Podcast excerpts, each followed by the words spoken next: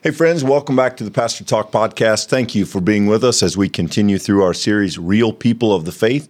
A little bit of a change of direction today. We look at one of the very few women in the Old Testament that gets her own book, her own story. Short story, but a powerful story. Has repercussions for the nation of Israel and even into the New Testament. And I think that you will enjoy hearing part of Ruth's story. Yeah, Clint, uh, we're thrilled to have you with us in this conversation. I think you're going to find in this relatively short story, as you've already mentioned, so many beautiful themes. There's the theme of loss uh, combined with reconciliation. There's a sense of grief uh, that is paired with God's providential care and love. There's there's some arcs that go throughout Ruth's story and some other uh key accompanying characters that is just absolutely uh, beautiful, I think meaningful. And then to put it in context, Ruth goes on in the story of the people of Israel to have just a significant uh, lineage impact in the in the whole people. So we have here uh, a story that's different from those that have come before, and I think that uh, in that, I'm sorry, we have a refreshing change. Yeah, a fairly contextualized story. It is a story, you know, in Israel's history. It's pre-monarchy, it's the time of the judges, and actually to get to Ruth's story, we enter the story, the narrative, through a woman named Naomi. Naomi is an Israelite, but her husband has moved to Moab, and there her sons find women to marry from among the Moabites, and so Ruth enters this family, and then Uh, tragedy strikes. It's a decade separated, but first Naomi's husband passes away, and then about ten years later, both of her sons pass away. And it's significant that in the telling of the story, we're told that they pass away at the same time, which means that had one of them died, the, the care of the mother and wife would pass to him. But the fact that they both die at the same time means that these women are helpless. They are in a culture in which being a single woman is dangerous, is lonely, is hard, particularly for Naomi as she's older and the possibility of remarrying is unlikely. And so they find themselves in an incredibly vulnerable position. And for Naomi, this hits home as the land of Moab is experiencing a famine, and she hears that there may be food available back where she was originally from. Yeah, and maybe it's worth teasing out a little bit of that background for you joining us the conversation. It's worth knowing here that the idea of marriage in these ancient contexts was such that it was not just a sort of social support uh, or or an institution by which children were raised. For women, it was literally the entire sort of protection, sustenance, caring for. In fact, in most ancient cultures, women couldn't own property. That wasn't even a, an option. So everything came through uh, the marriage relationship. The, the woman relied entirely on that male. So when first, we have Naomi's husband who dies, and then her two sons die. These women who married into the Israelite family are suddenly now in a position where there's nowhere else for their care to be passed down to. And so in that moment, our story starts, these, this is the first five verses of the first chapter. Right away, we're presented with the the theme of loss, the theme, the loss of security, loss of provision, loss of family. And in the midst of this, we're going to see um, the, this next theme that comes out in the story. And what we learn about Naomi and Ruth is they are incredibly strong and they have faith. Yeah, and so that sets the context for really what Ruth does. Naomi decides she will return to Israel, and she tells her daughter-in-laws to return to their people. She says, you're young, there's a good chance you'll still find husbands, you can make a go of it, I have nothing to offer you. And, you know, Michael, maybe it's because this is a book primarily populated with female characters, maybe it, it is a little more sensitive to the relational aspect than sometimes stories in the scripture are. But you you have right away Naomi, a woman who thinks of others, mm-hmm. who who genuinely cares about her daughter-in-laws and is seeking the best for them, while even at the same time thinking that her goal is going to be rough. Her her future is looking a little bleak, and she doesn't want to share that with her. So um, she tells them, go back. They both initially say, no, we're going with you. Yep. She pushes, and she says, I insist, you have to go back. And Orpah, one of the the daughter-in-laws, agrees, and they hug, and they have this moment of goodbye. And then we begin to get kind of a theme that we see in Ruth, this idea of persistence or mm-hmm. this idea of faithfulness. And Ruth says, Naomi, no, and and gives us, I, I think as we move into the last part of the first chapter, really poetic. I mean, mm-hmm. listen to these words. Do not press me to leave you or to turn back from following you. Where you go, I go. Where you lodge, I will lodge. Your people will be my people. Your God will be my God. Where you die, I will die. There I will be buried. May the Lord do this and so to me, and more as well, if even death parts us from you. This is one of the outstanding uh, speeches of commitment, of committal, and the fact that the Old Testament, which is not, you know, well populated with strong women, puts this in the mouth of Ruth is phenomenal. It's a fantastic passage.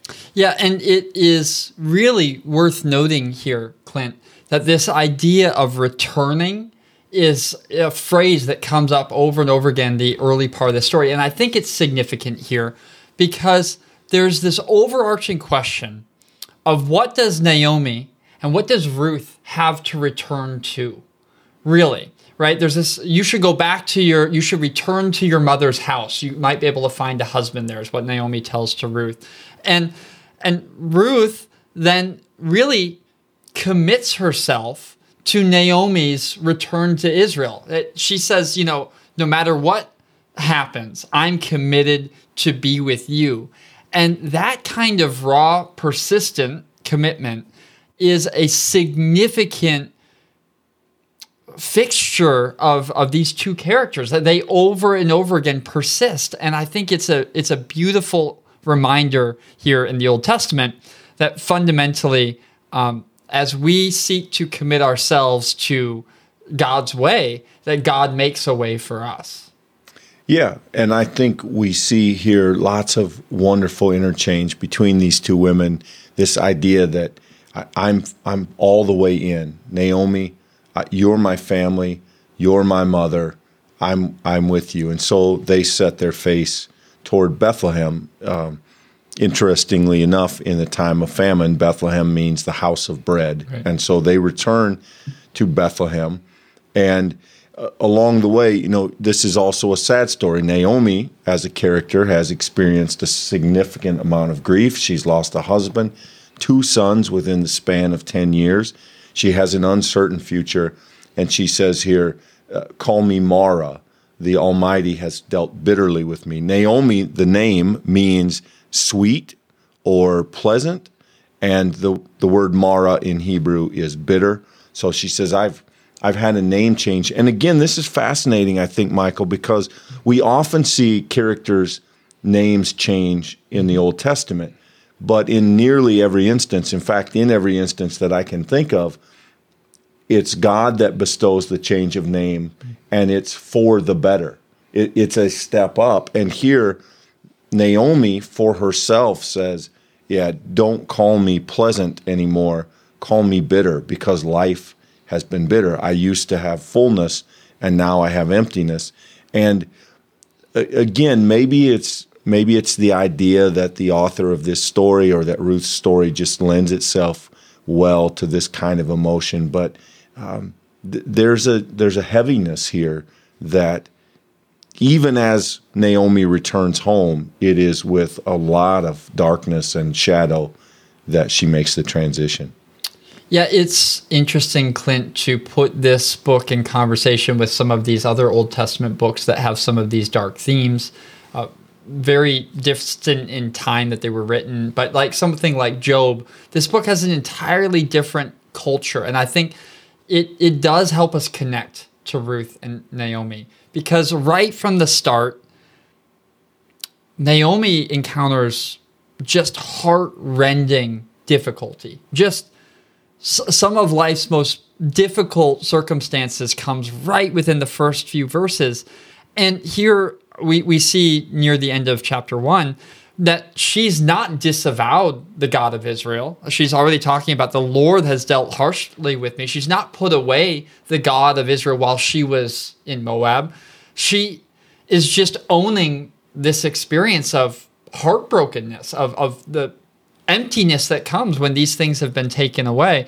And so as she goes to return to her people, um, we're going to find that she's about to encounter God's provision in ways that she could have never possibly anticipated. Yeah, and as the story moves into the second chapter and the shift really focuses, the, the focus shifts to Ruth, It, it may be a good point to stop and say a few things about this story. It, it will sound like an obvious thing, but I think it's a subtle and important thing. It helps if we understand this really is a, a story about women. In other words, it, it is probably important that we not try to paint women of the Old Testament with the same brush that we paint men of the Old Testament. So the Jacob story, for instance, has a very different feel than the story of women who are vulnerable, who don't have agency over their own life in some instances. And so the story of Ruth has long been treasured among female interpreters and theologians as a story of women who rise to the moment of their challenge. And Ruth and Boaz, Ruth and uh, Naomi don't give up easily, and they they have to make their way now in this world. And it's important that we rem- remember they do so as women, as two women without a lot of help.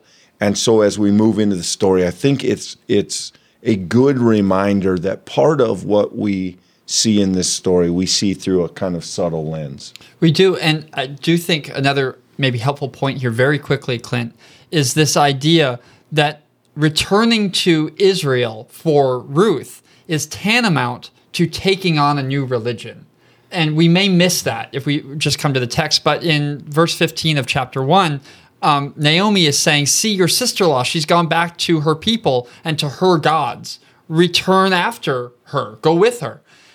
When, when Ruth goes back to her people, Naomi conceives she's going back to the gods that she began with. When she married into Naomi's family, she sort of took on the god of the family by nature of marriage. But it wasn't assumed that Ruth had owned that faith herself. When Ruth sets her face to go with Naomi, it is her disavowing those gods of her family. It's to say that the god that you worship will be the God that I will worship. And so this return for Naomi, what is a return back to home, to the worship of God in her own place with her own people, it is for Ruth really going to a new place with new people and, and in many ways a conversion to a new faith. Yeah. And the other thing I think we see in this story, you know, Ruth is a hard worker. We're going to be told right away in chapter two. Mm-hmm. She she sets herself to the task. She goes and works fields, they, gleaning. So just very quickly, the law of the Old Testament demanded that farmers not pick their fields clean, but that they leave some things out there for the poor and the needy. And this wouldn't have been uncommon for people to wander through the fields, taking some of what they could find. And Ruth is willing to do that. She she does that. She works hard. But in in honest appraisal of the story, Michael, we have to admit that even though there are strong women in this narrative, they their future will be secured in finding a man. Mm-hmm. And we, we might wish it had told a different story. We might be grateful that that's no longer the only story available to women. But in this story, that is their task. They, if their future is going to have a long-term security, they're going to need a male presence in that in that story. They they need a man to help them. And that particular man comes into the story as part of that work. Ruth is out in the field. She's gleaning these things. And this turns out to be a field owned by this man, Boaz, who becomes a significant character in both of their stories. Yeah. And again, a, a God-fearing man. He's left he's left things in the field as he is supposed to. He takes notice of Ruth. He asks about her. He tells his hands to be good to her, give her some extra, send her with extra stuff. He looks out for her. He he engages her. He finds out who she is. There's some family connection between Boaz and Naomi mm-hmm. that, that is never entirely clear in the story, but they're called kinspeople, kinsman, kinswoman. And so Boaz takes this kind of interest in Ruth. Both, I think we have to say in the story, both generally in being a good guy, mm-hmm. but specifically, she catches his eye. Mm-hmm. I mean, I think that's that's the clear implication of the text here. She turns his head. He orders his servants, the people working the field, he says to be good to her, and uh, she can go drink from the vessels of water that they pull out of the of the well. He's in, he's going out of his way to try to make her life easier, for her work to be less strenuous. He, in fact, gives her some bread and lets her dip it um, right there in the um, condiments on the, at the table, right? So fundamentally, yes, he takes special note of this particular woman. Surely there were many others in the field, but he singles her out and he uh, makes sure that everyone knows you're to be good to Ruth. Yeah. And so there's an interesting aspect of the story that kind of enters in here, Michael, and at this point, really, maybe from mid-chapter two on through the end of the story, that this has an element of courtship to it. Right. There's, it, it's not, it's not manipulation, but again, Naomi and Ruth respond to the opportunity that Boaz presents. Mm-hmm. Um, Ruth comes back. She tells Naomi, I've been working this field. This man was nice to me. And uh, Naomi says, well, yeah, I know, Boaz. We were told early, I, I don't know if we mentioned it, it was told early in the second chapter that he was wealthy. Mm-hmm. Uh, he has, you know, resources. And so now Naomi, in a way that you sort of think of as a mom slash mother-in-law, she begins to say, well, you know, I've got an idea, Ruth. Maybe maybe we can make this work to your advantage and, and mostly to Ruth's advantage, although that won't hurt Naomi. And they hatch a plan. Right. In fact, I mean, those exact words, my daughter, I need to seek some security for you so that it may be well with you. And so uh, the idea is uh, we're going to go to the threshing floor and we're going to, um, you know, put on some good clothes. You're going to go down there when he's done eating, when he's done drinking. Um, you're going to go and uncover his feet, which is an interesting note in the story, Clint, and gets lots of press. Yeah, so this this story is one of those that you could read and, and maybe not catch some of the nuance in it. Um, there's a little bit of risque in this story. First of all, women didn't go to the threshing floor. Second of all, she says after he's done eating and drinking, probably emphasis on drinking, but when he's satisfied, and when he lies down, go to the place and uncover his feet. Now, um, in Hebrew, this is a phrase that can be open to interpretation and can mean more than his his toes, right? His feet. I mean, this this can be a suggestive phrase, and many have suggested that it be read that way. Regardless, Ruth is the one here who makes an advance on Boaz. Mm-hmm. And as such, again, she is a character of strength, of assertiveness. She finds a way to secure this potential future. And it goes well. Boaz is impressed. He says, you know, there are younger men, and but if you'll have me, I would, I'll have you. And then he kind of sneaks her off in the morning because she's not really supposed to be there. Mm-hmm. And we would think at this point kind of all is ready and the story is kind of over. But then we get this sort of strange mm-hmm. legal twist, Michael. Yeah, right. So there is technically a person who is one step closer in the line for this kinship, this relationship between Naomi and therefore Ruth and Boaz, and that's got to be dealt with. Yeah, so let's talk about that a minute. The idea in the Old Testament is there literally is a ladder, and you have a responsibility to care for people down the ladder if you're on the top step. So if you have some distant family member that is in need, it falls to people one at a time to do that. And so there's this man. He really would have first claim if somebody should bring Naomi and Ruth into the fold. It's not clear legally speaking that he would have to marry Ruth, mm-hmm. but in the context of the story, that's very strongly suggested. And so Boaz goes to him and says, hey, do you want to take care of Naomi? He says, yeah, I do that. And he says, well, that means Ruth too. And he says, look, I, I can't do that. Doesn't explain why. He just says, I wouldn't be able to do that without damaging my own inheritance, whatever that means. And Boaz says, no problem. I, I will do it, which is what he, I think, hoped for all along. And at that point, Ruth and Naomi become part of the household of Boaz. Ruth and Boaz are married. And the next step in that is that the Lord blesses them and they have a child. Yeah, this is a significant turn towards the end of the story.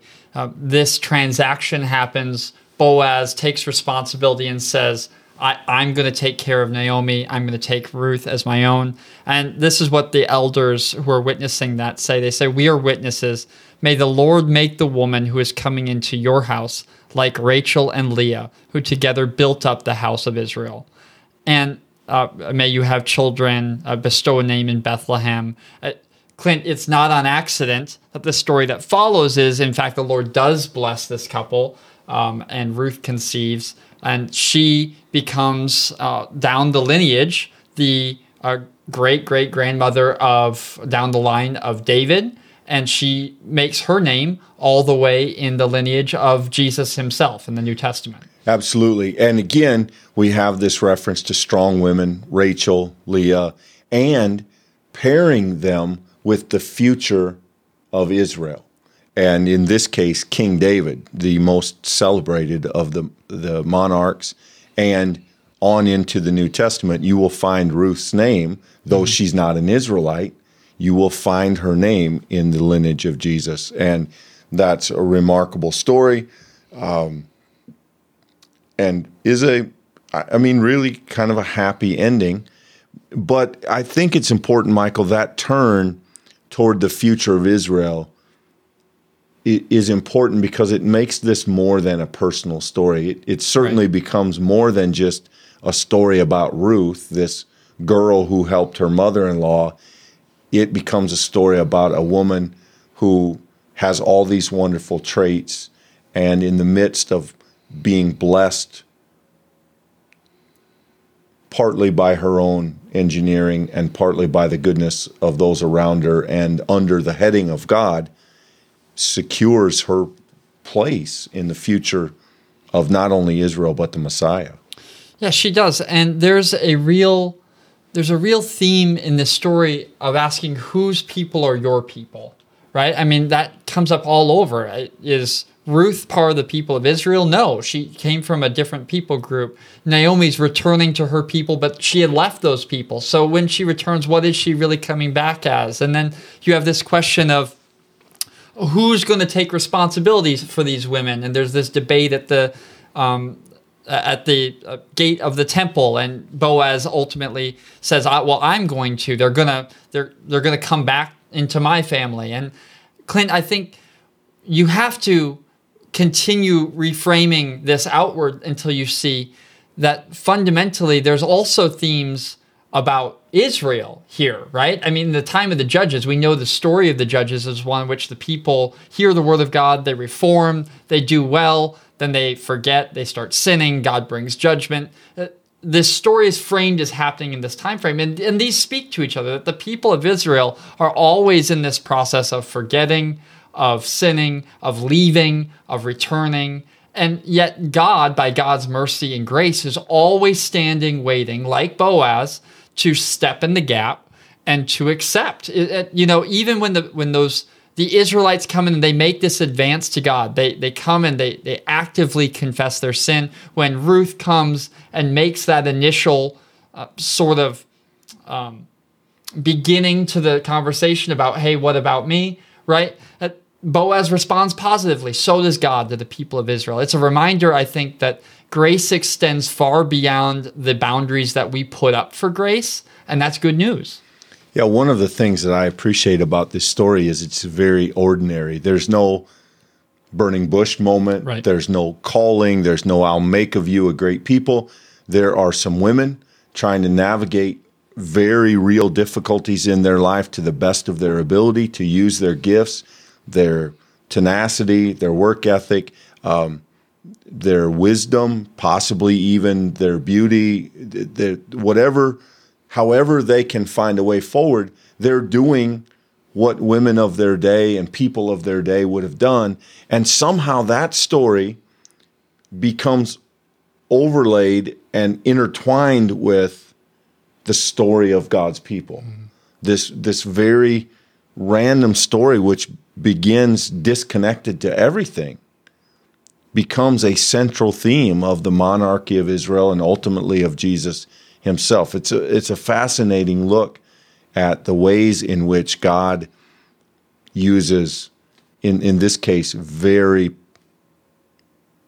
average people to do some amazing work. One of the frames we've been bringing into most of our conversations is this idea of what did the character get right and where did they miss it? I'm curious, Clint, where would you start with what does Ruth get right? So I went to seminary in the early nineties, Michael, and, and I suspect this is still true, but the those who would claim themselves feminist theologians, they saw a lot in Ruth to be celebrated, and, and rightly so. She is a strong character. She's a faithful character. She, she not only says that she loves her mother-in-law, she takes this pledge. She cares for her. She relocates. She takes initiative. She follows through. She secures a path and a future that would not have been open to them without her, without her tenacity, without her abilities. And so, I mean, what does she get right? I, I, I would argue just about everything. Yeah. I, don't, I don't. I think maybe a harder question would be what she gets wrong. I don't know if there's anything in the story that you point at and say that the story is trying to tell us that she missed something. Right. Yeah. As you look at this this this story, you see it start with a very similar theme in the Old Testament. Lots of characters in the Old Testament, their story starts with some major turn of adversity. You find that in lots of places.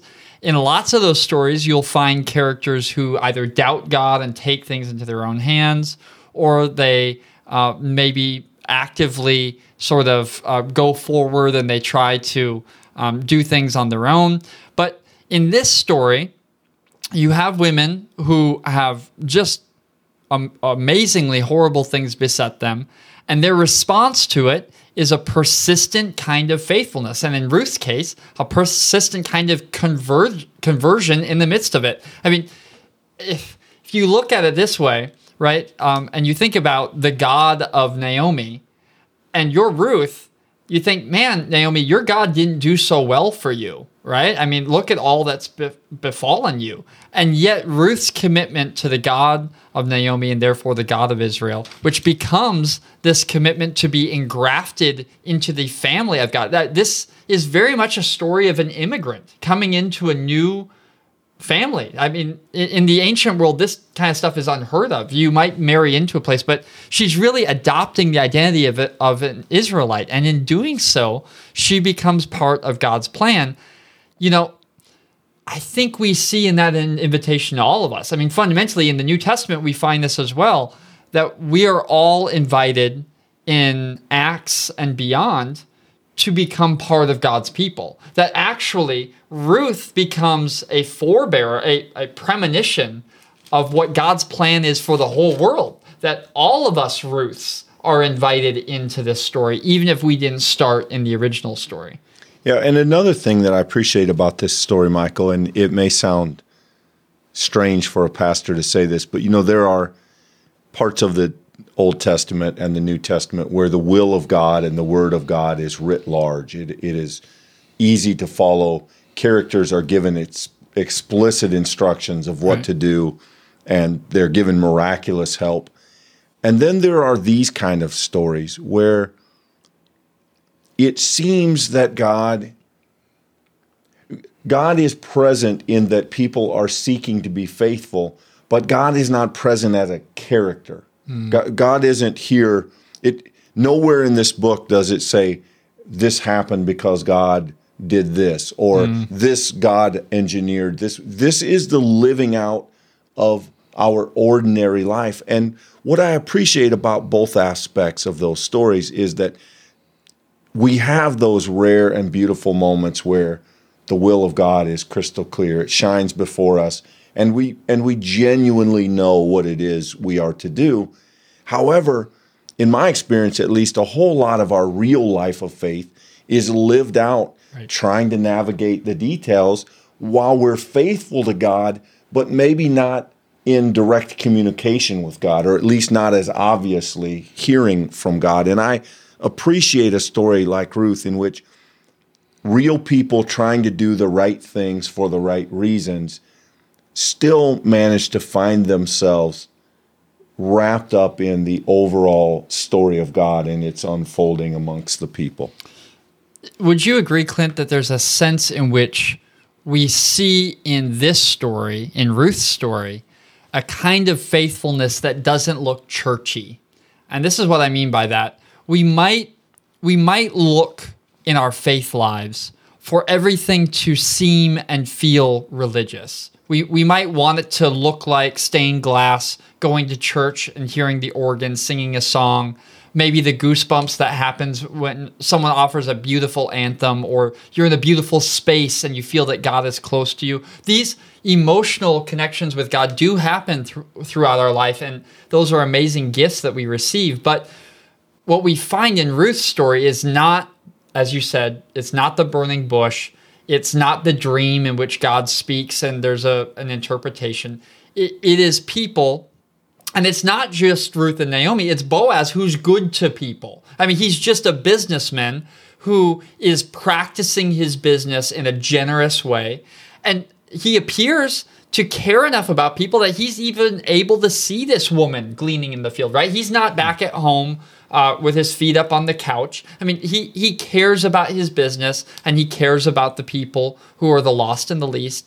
And in these small acts of kindness and generosity, of going out of your way to help another person, somehow, m- miraculously, God's story is being writ in those occasions. So if you find yourself today planning, you know, a family get-together through Zoom, or you're trying to find ways to just do the right thing in small ways and you're finding it hard and frustrating, that may not feel like faith. That may not feel like faithfulness.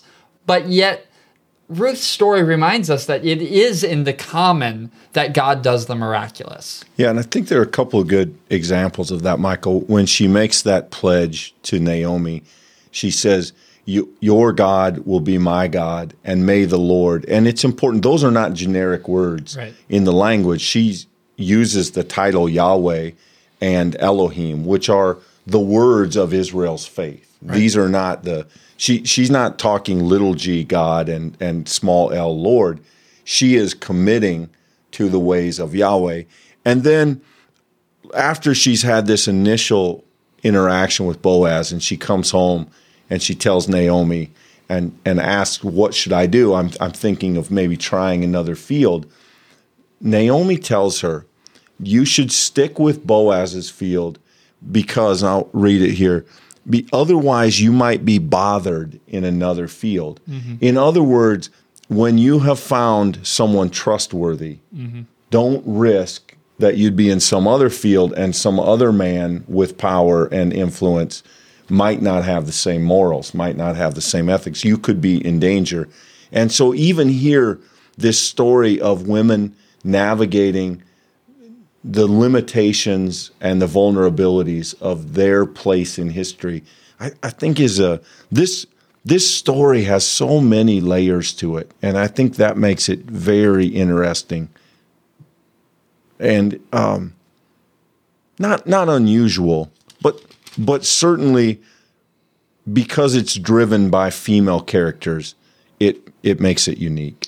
I think one of the things that we find, uh, one of those layers, Clint, comes here in the second chapter.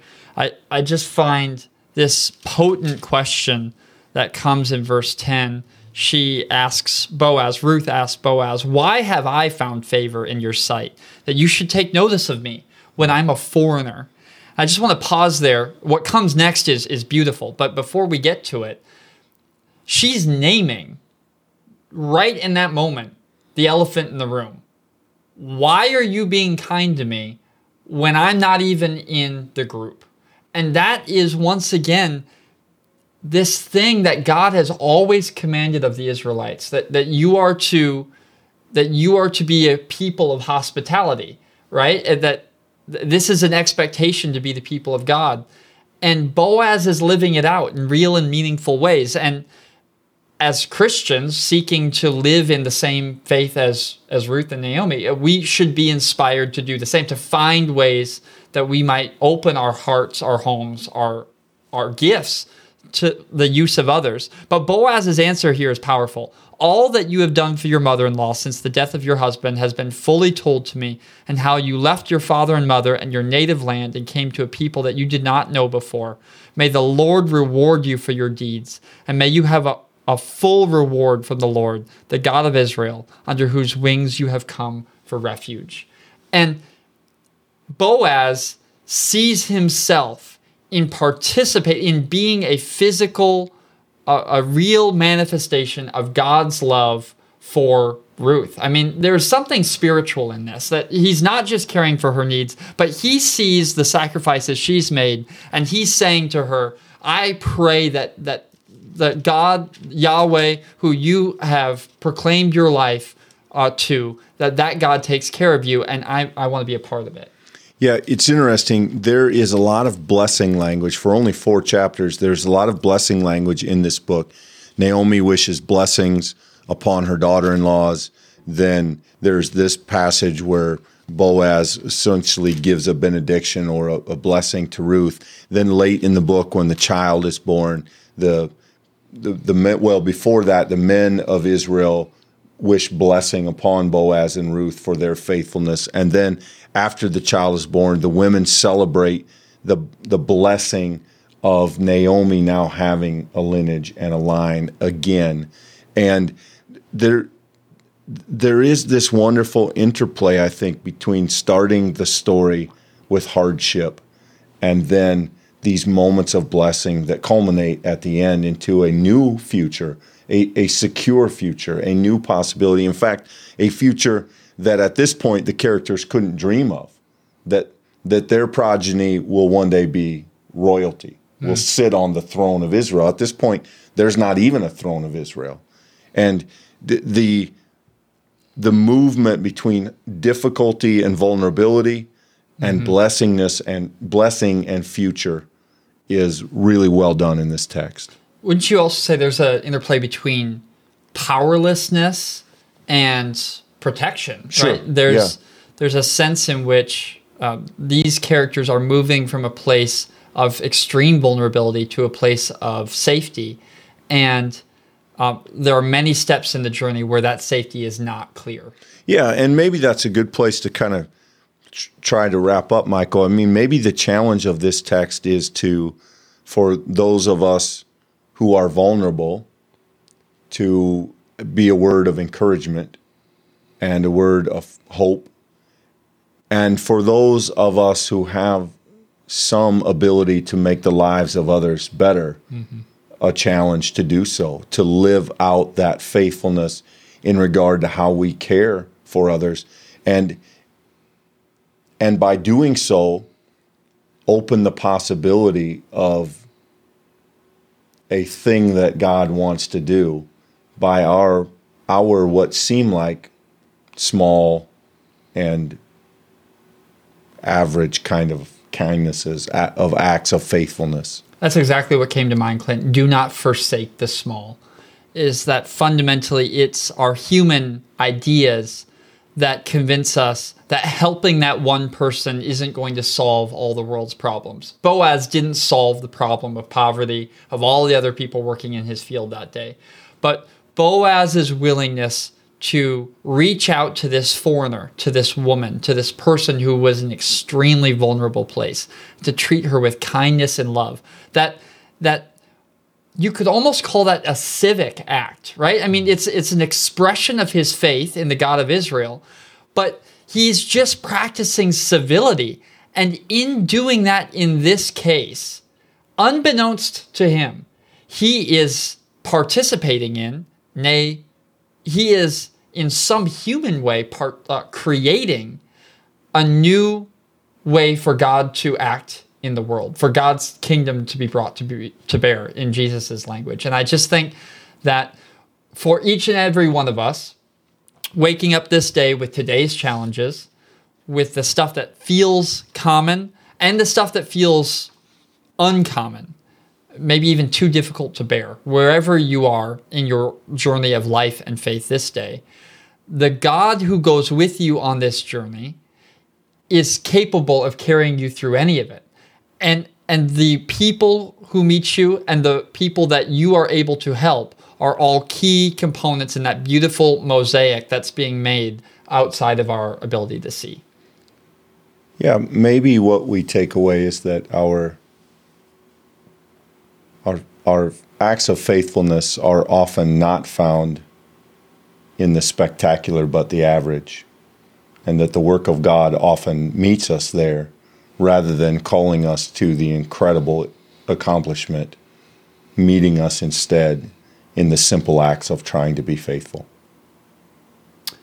Friends, I hope you've heard in our conversation affection for Naomi, for Ruth, for Boaz, for this entire story. Uh, this is an amazing uh, gift to the church that we continue to receive and hear and be reminded of their story and their faithfulness, their trust in God. As we continue on these uh, stories of these real people of faith, we hope that you are encouraged. Of course, we hope you learn something about a character who's in the Bible, but even more so, we hope that that character can connect with you and that you can see in that person an invitation to live this day with a new kind of faith and commitment to the God who lives and works amongst us. Absolutely. Thank you for listening. Be blessed. Be a blessing. And uh, we will be back again with you soon. Before we do that, we'd love for you to share this video wherever you're at. If you're on Facebook, hit that share button so that others see it. Uh, if you're uh, listening as a podcast, give it uh, some stars. That would be helpful.